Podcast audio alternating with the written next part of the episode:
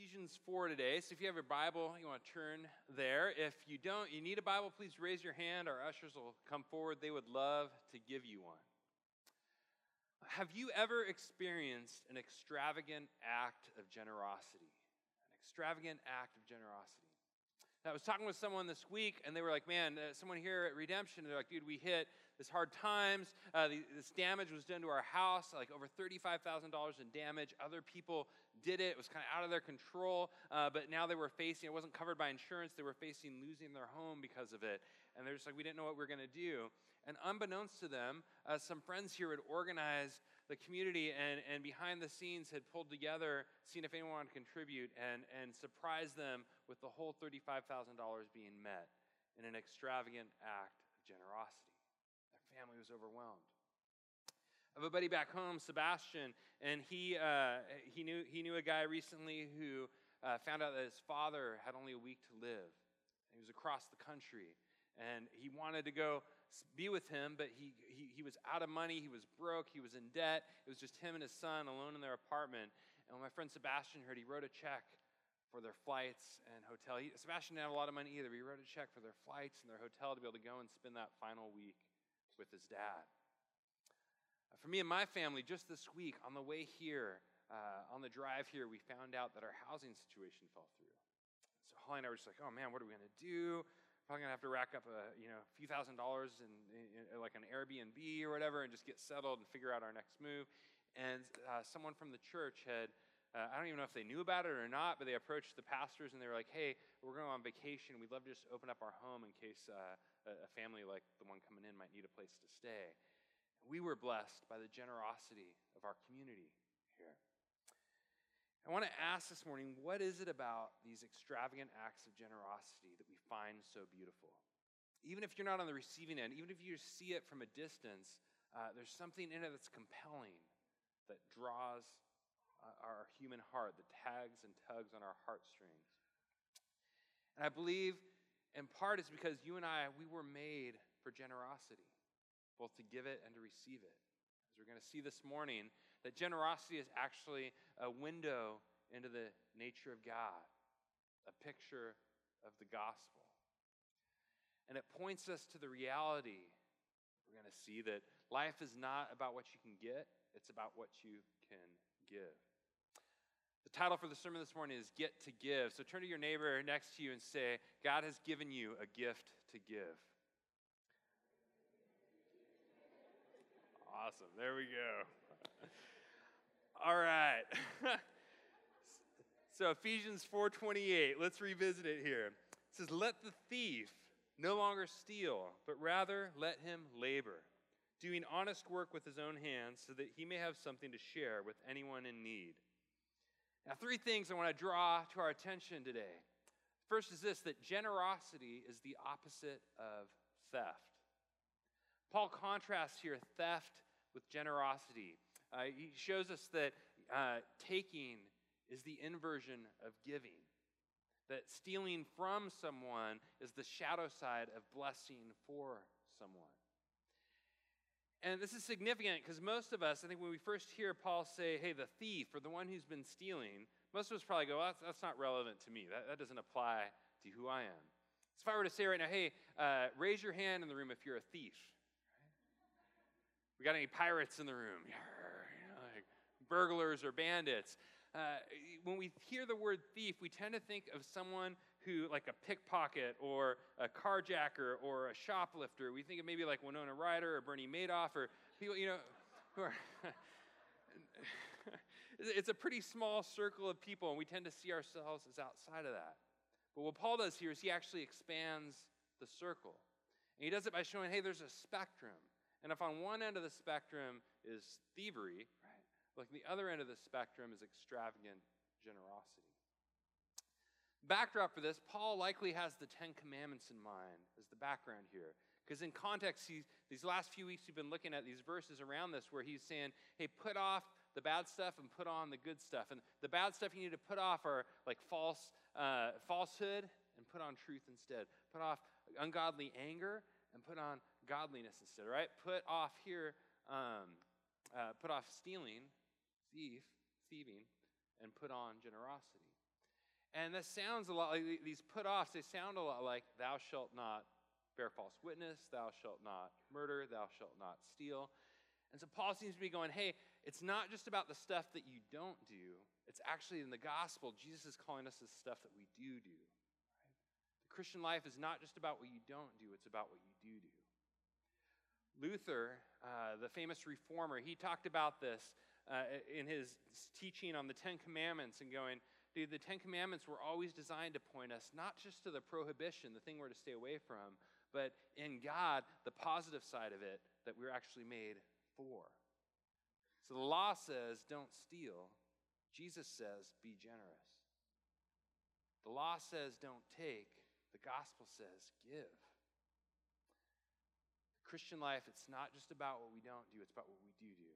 And the language here, uh, sometimes people talk about like sins of commission and sins of omission, uh, the things that we commit and the things that we omit, right? And the sense here is like sins of commission, these are things that we do that you're not supposed to, things that you commit or you act that you're not supposed to. But sins of omission are things that you don't do that you are supposed to.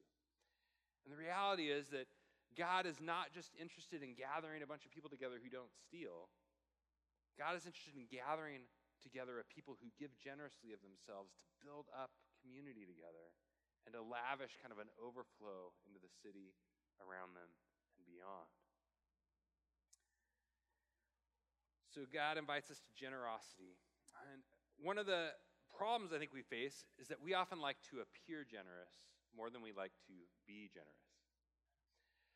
We give an example. So two weeks ago, we're in Disneyland, and you know they have a little shuttle that takes you from the hotel over to the Disneyland park, and I'm on the shuttle holding one of my kids, and, and the bus driver's at the front. He's working hard. He's shuttling people back and forth all day long, and they've got a little tip bucket up by the front, and there's a sign that says, you know, uh, gratuity is not required, but uh, but welcome. You know, you're, you're welcome to do it if you want.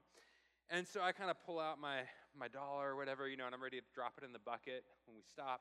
So we stop and we, we get in line and we're walking out of the bus. But before I can get there to the front of the bus, the bus driver like jets off and goes out to talk to his friends.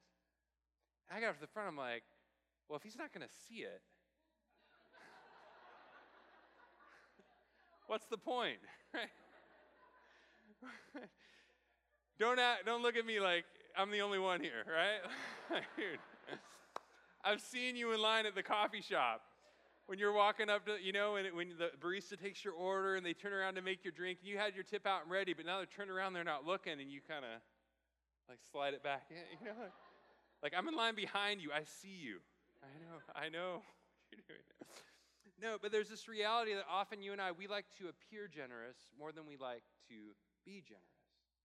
I believe Jesus asks us, hey, how do we live when people aren't looking? The gospel invites us into a life where we live generously because God has been generous with us, and we get to mirror and display his generosity uh, whether or not anyone sees. Right? Because the reality is that if we're not generous, then we're not mirroring God. We're not reflecting him because we have a God who is generous. Tell the person next to you, your God is generous. That's right. Our God is generous. We have been made as image bearers of a generous God. See, sometimes I think we have this misconception. We think that God, why did God create the world? We often think maybe that God was like lonely or bored back in eternity, right? And he's kind of sullen and downcast, sort of kicking the cosmic street curb, and man, I wish I had some friends. And uh, I know I'll make some people so they can hang out with me, right? And in this, you know, if we think that way, then, then God is making us in order to eh, fill a need in Himself, to get something from us. But the beauty of the gospel, it reveals that God did not make you to get something from you, He made you to give Himself to you. Let me say that again. God did not make you to get something from you, He made you to give Himself to you.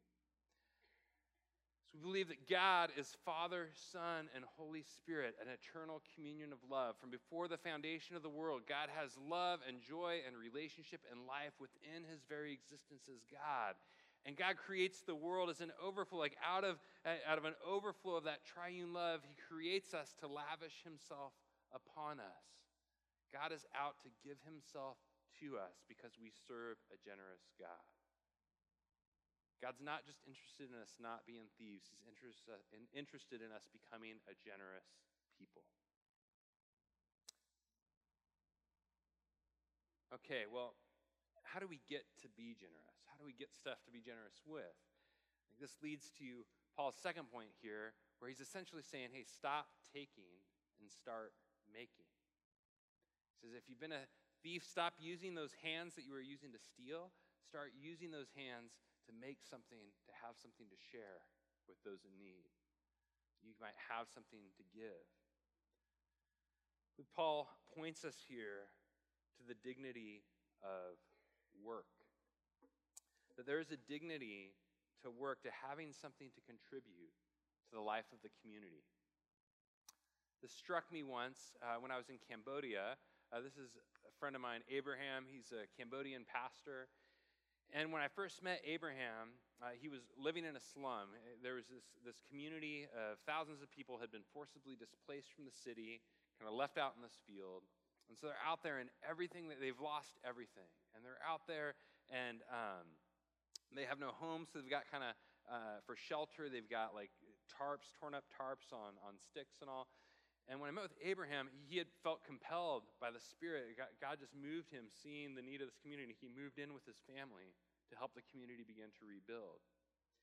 When we first met, he said, Man, the most urgent thing we need is homes because the rainy season's coming. And when it rains here, it dumps. It's like the monsoons here, right? Like it just it dumps and pours and there's open sewage in, in, in, the, in the field and all that stuff, and it's just going to rise up. And so we need, we need to get shelter. And so we began kind of dreaming and brainstorming, okay, how are we going to do this? This is about 10 years ago. And, and, um, and you know, a lot of us, like uh, my, my first impulse would be something like, well, let's just, let's just fly in a bunch of people from our church. Let's just build homes for people. But Abraham wisely said, hey, you know, the people in this community, they know how to build homes. Back in the city, they were doing construction, a lot of them. And so the way that we organized it was this Abraham, Abraham's church there in the slum, uh, they organized the people into family groups of five. And uh, the deal was you get free roofing materials if you help the other four families in your group build their home. They're like, they can't afford the roofing materials, but they can't afford the wood, and they can go and cut it down and bring it. And so the people gathered and brought the wood. We provided the roofing supplies. And what you ended up seeing was over the course of about a month, it was like an old Amish barn raising, right? Where everyone just comes out. You saw this village just go up like seemingly overnight. What Abraham said next struck me when this was done. He said, You know, that next Sunday, we had this flood of men from the village rushing into the church and saying, Tell us more about this Jesus because he gave us our dignity back. There's a dignity to work, to knowing that you have something to contribute, to your community, to your family, to the common table. And Abraham said, often, you know, I've seen things like this go down where maybe the outsiders come in and they just build the thing and do the thing. And often, uh, the people of the community, particularly like the guys, if it's construction like this, are sitting off on the sidelines with a sense of dejection and shame because they don't have something to give. And I became convicted that often when we do like that, that can actually be a form of theft, right? Like we are robbing people of the opportunity to contribute and to use the gifts and the skill sets and the talents that God has given them build up their families and their community. That's one of the reasons why we do uh, affordable Christmas here at Redemption. Like every year, where with affordable Christmas, that it's not, um, uh, we don't go and give the gifts directly to kids who are in, in tough spots and all. We want to lift up and empower their parents and their families. And so, for families who are in tough straits, they're able to come here and while their kids are in another room, kind of childcare and, and having fun, they're able to go through and for about 10% of the price, buy the gifts that they want to give their kids so they can actually be the agents of generosity in their family. We want to wrap around and empower families in our community with opportunities like this. So, one of the things that we want to be about here as well is, is job creation. When we think about this, we want to be about job creation. I have a friend uh, Sam back home, and he has started a new coffee company called Diaspora. Uh, and it's basically they employ refugees to give them a first job training experience and, and, and all. And the reason, hearing Sam talk about why, he was the head roaster for uh, one of the major coffee companies in Portland. And he said, man, it was a great job. Uh, he was from India, and he's like, the, the whole reason I got into this was because I had this first step where someone took a chance on me and gave me a job, and I learned customer service and skills and interacting with people, and, and, uh, and that became a catalyst to other opportunities. And so out of that, he started this going, there's a dignity to work, and as a follower of Jesus, I want to try and create opportunities for people to, to enter into that and have that kind of opportunity. I remember being in uh, Vietnam years ago uh, with some churches there, and they had started in Hanoi these print shops that were entirely owned, run, and operated by people with disabilities. And it started as, as one, and then it just kind of caught on in the city. Everyone wanted to go to this. It was kind of like a FedEx or a Kinko's where you could make copies and all that. And it caught on, they started making more. And before you knew it, you had like 12 of these print shops all around Hanoi, entirely owned and operated by people with disabilities. And you talk to some of the families of the youth who are working there. And they said, man, before there, there's often a culture of stigma here. Or if you have a disability, you kind of uh, stay home and you stay in the shadows and you don't feel like you have anything to contribute. And there can be a sense of shame in that. Uh, but now, just kind of the fresh life that's come into our children's eyes and the, the, the awareness they have something to bring to our family, to our city, to our community. There is a dignity to work. I was talking with someone this weekend here from Redemption who started Cultivate, a landscaping business that employs vulnerable people to help give them a, a, a step into the job market again. And so, one of the uh, myths that I think we need to confront here is sometimes there can be a myth in our culture that the poor are lazy. And the reality is, the poor are some of the hardest working people I know. Right? Like, dude, you look at the working poor often today, and they're working three jobs just to make ends meet. Right? And we see this biblically as well, right? You think of the Exodus, like the Israelites were working their tail off. Pharaoh was lazy, right? Right?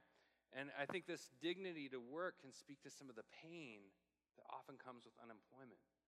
There's a difference between being unwilling to work and being unable to find work. And when I talk with friends over the years and in, in our church back home and other places where, uh, dude, it often can come with a sense of, man, I, I've got something I want to contribute, I want to bring to the table, and I don't have a, an avenue for it.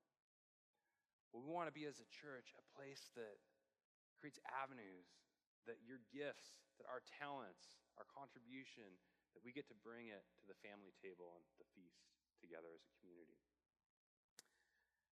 You often hear that phrase, you know, give a man a fish, he'll eat for a day, teach a man to fish, he'll eat for a lifetime. Uh, but what if there's a fence around the pond? One of the things we want to do is we want to create space around the pond where we get to, uh, for, for everyone to come and have a chance to fish. And that's more than just jobs uh, in the city and beyond. That also speaks to our life as a community. That each of us here, man, we want to be a church where we've all got a space at the pond a space to bring our gifts, to pour ourselves out, to take what God's given you and to bring it into our common life together as a people.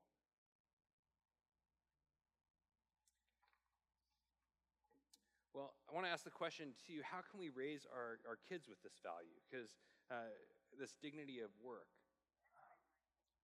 Oh, sorry, Siri. well, you preach then, Siri.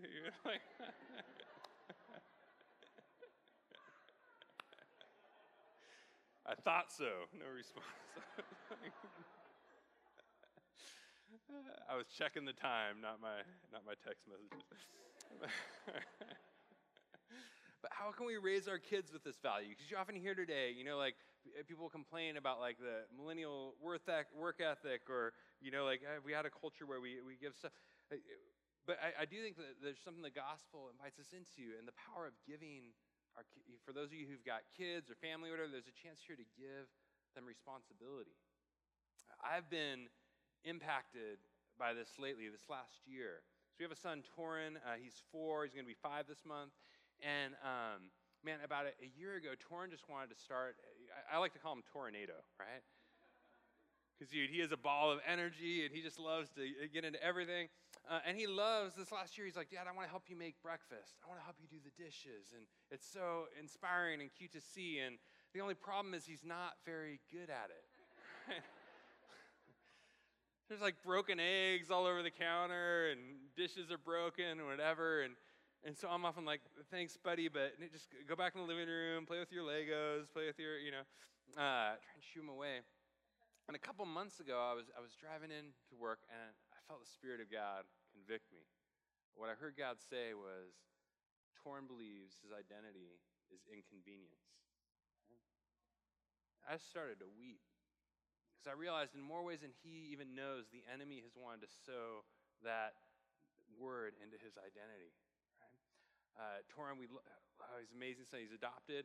Uh, we received him newborn from the hospital. Uh, but for his dad, and part of his story, his dad did not even want to take the DNA of the, pater- the paternity test because he's like, it's too much of an inconvenience. I don't want to know if you're my child. His mom wanted the meth and the, the, the drugs said, You're an inconvenience to the, the drugs. And now uh, there are these big picture ways that the enemy has tried to weave that lie into his story. And now, in this small, subtle way, I found myself kind of contributing to that. The power of the gospel came in what I heard God say next. I go, Torin believes his identity is inconvenience, but that's not his true identity. His true identity is helper. I said, forget it. We're going to Target, buying $50 worth of dishes. You can break them all. Like, gonna be broken eggs everywhere. Okay, like, let them break some eggs, right? and I believe the reality is for many of you this morning, God wants to speak the same word to you today. You're not an inconvenience, you're a helper, right? Turn to the person next to you, tell them, You're not an inconvenience, you're a helper.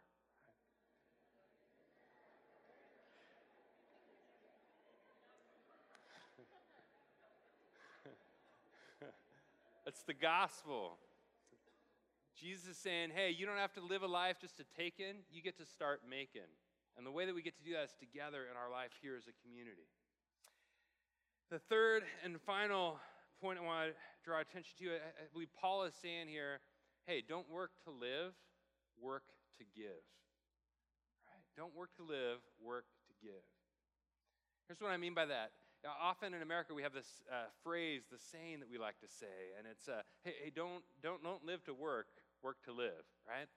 And there's something good about that phrase. It's kind of confronting like workaholism, right? It's saying don't find all your identity in your work and just pour yourself fully there that you forget, you know, to your family and your friends, and your neighborhood, and your community, and, that, and that's good. It's calling us to that. But there's a danger, I think, in the phrase is that when we say work to live, it can quickly and easily become self-centered. It can quickly and easily become, hey, I'm working to get enough money in the bank account for that vacation I want to go on and uh, that, uh, the hobbies I want to do and all that. And nothing wrong with vacation or hobbies. I, I, I love those, right? Uh, but I believe the gospel is calling us to something deeper, going, dude, some of the uh, people with the most in the bank account who've worked and are out working to live can be some of the loneliest, most depressed people I know. And the gospel goes, hey, don't work to live, work to give. Paul says, God is inviting you to take those hands that have been stealing and use them to make something to share with those in need, to give generously to others. Because the reality is that generosity builds up the body of Christ. Paul's main point in Ephesians, this, this book we're, we're studying that we're in, his big picture is how Jesus is reconciling a diverse community of people and is inviting us in the power of His Spirit to building up our life together to reflect and display God's glory in the world. Generosity is one of those ways that we do that, that we get to build up our life together as a people. And that's, that, that's more than money, but it also includes that. And now it's here, here's his first time preaching. He's already going to go after the wallet, right? like, like no. Uh, but, but there is this reality that, man, one of the things that I, I, just love about redemption is that we practice what we preach. You may not know this, but uh, roughly around 20% of our budget goes outside the church walls, goes towards things like ministries that are serving the city, goes towards church planting. We want to be collectively a generous community that gives to our city and to the world. And what would it look like? I just have this vision. What would it look like to be a church where there's such an abundance that we pour into the family table together that it overflows and spills out into the neighborhood and beyond?